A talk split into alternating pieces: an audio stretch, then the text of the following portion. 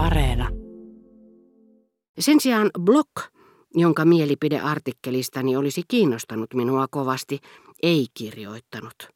Itse asiassa hän oli lukenut artikkelin ja tunnustikin sen minulle myöhemmin, mutta kuin jonkinlaisena vastaiskuna. Hän kirjoitti näet itse jonkin vuoden kuluttua artikkelin Le Figaroon ja halusi välittömästi kertoa tästä tapauksesta minulle, koska se mitä hän piti etuoikeutena oli nyt tullut myös hänen osakseen. Haihtui hänen kateutensa kuin kompressorin paine, kateus, joka oli saanut hänet teeskentelemään, ettei tiennyt artikkelistani mitään. Ja silloin hän puhui minulle siitä, joskin aivan toiseen tapaan kuin olisi toivonut minun puhuvan hänelle omastaan. Sain kuulla, että sinäkin olit tehnyt artikkelin, mutta pidin velvollisuutenani olla puhumatta siitä, pelkäsin nolostuttavani sinut.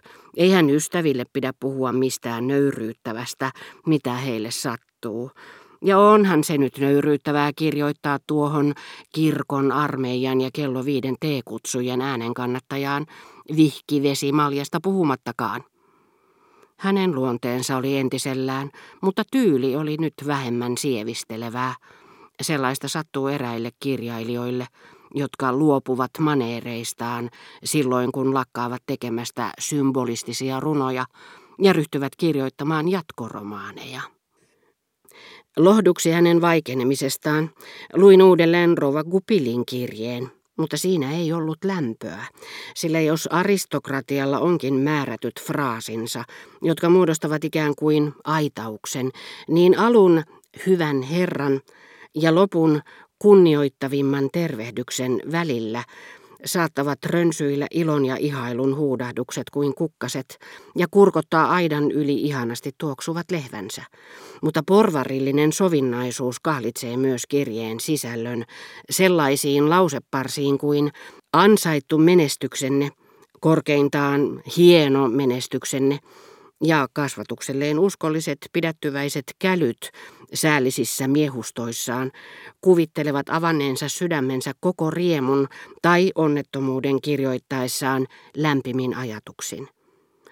Äitini lähettää terveisiä on superlatiivi, joka harvoin lankeaa osaksemme. Rova Gupilin lisäksi sain toisenkin kirjeen, mutta nimi Sani Long oli minulle tuntematon. Käsiala oli kansanomainen – kieli ihastuttavaa. Olin kovin pahoillani, etten saanut selville, kuka minulle oli kirjoittanut. Seuraavana aamuna olin iloissani, koska Bergot oli suuresti ihailut artikkeliani, eikä ollut voinut lukea sitä tuntematta kateutta. Hetken kuluttua iloni kuitenkin sammui. Oikeastaan Bergot ei ollut kirjoittanut minulle yhtään mitään. Olin vain itse miettinyt, olisiko hän pitänyt artikkelistani, peläten kielteistä vastausta. Tähän itselleni esittämääni kysymykseen Madame de Forcheville oli vastannut, että Bergot ihaili sitä äärettömästi, piti sitä suuren kirjailijan työnä. Mutta hän oli sanonut sen nukkuessani. Se oli unta. Melkein kaikki unet antavat kysymyksiimme monimutkaisia vastauksia, joita lukuisat henkilöhahmot näyttämöllä esittävät, mutta ne eivät kestä. Mitä neiti Forchevilleen tulee, en voinut olla ajattelematta häntä pahoilla mielin.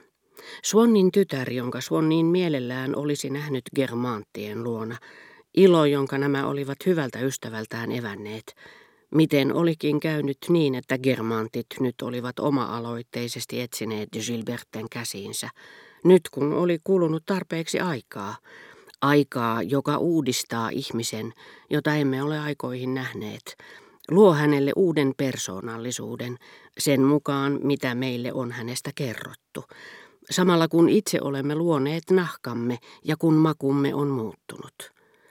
Mutta kun Swan joskus sanoi Gilbertelle puristaessaan häntä rintaansa vasten ja suudellessaan häntä, kyllä minun kelpaa kultaseni, kun minulla on tämmöinen tytär, jos sinun isä raukastasi puhutaan vielä sitten, kun minua ei enää ole, se tapahtuu vain sinun kanssasi ja vain sinun takiasi.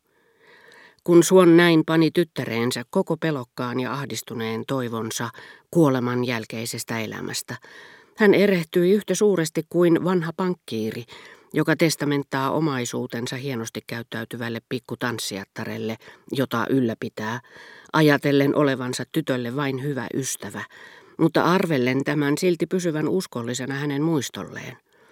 Tyttö käyttäytyi kyllä hienosti, mutta piti samalla pöydän alla jalkapeliä pankkiirin ystävien kanssa, niiden, jotka häntä miellyttivät, mutta hyvin huomaamattomasti, niin että säädyllinen ulkokuori säilyi. Kelpo miehen kuoltua hän pukeutuu surupukuun, tuntee päässeensä miehestä eroon, käyttää hyväkseen paitsi rahoja, myös perimiään maatiloja ja autoja, poistattaa kaikkialta entisen omistajan nimikirjaimet, joita hiukan häpeää, eikä koskaan lahjoista nauttiessaan kaipaa niiden antajaa. Isän rakkauden illuusiot eivät taida olla sen vähäisempiä kuin tämän toisenkaan rakkauden.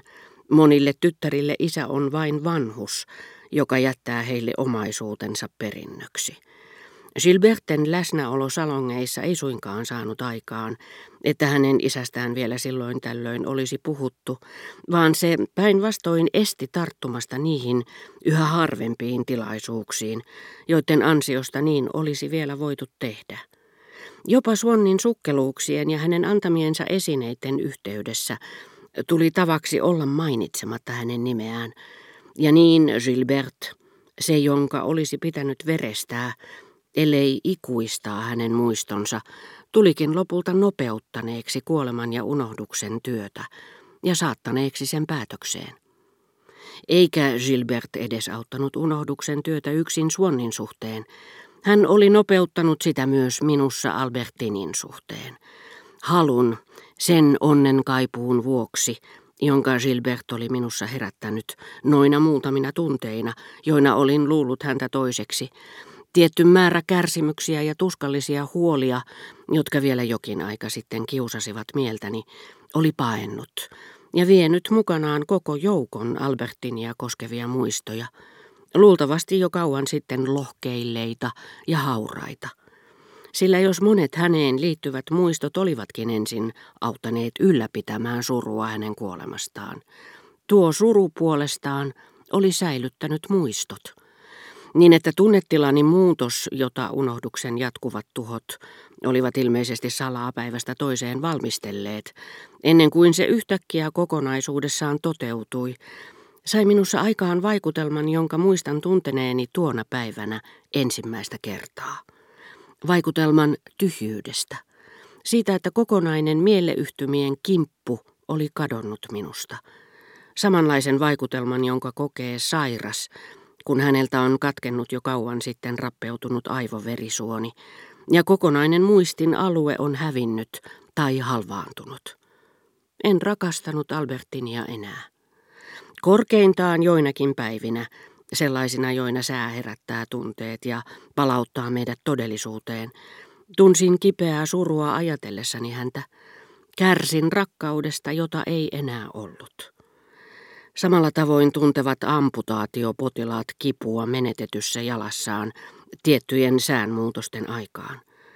Kun kärsimykseni ja kaikki mitä se oli tuonut mukanaan katosi, tunsin itseni vajaaksi niin kuin usein käy silloin kun parannumme sairaudesta, jolla on ollut elämässämme suurisia.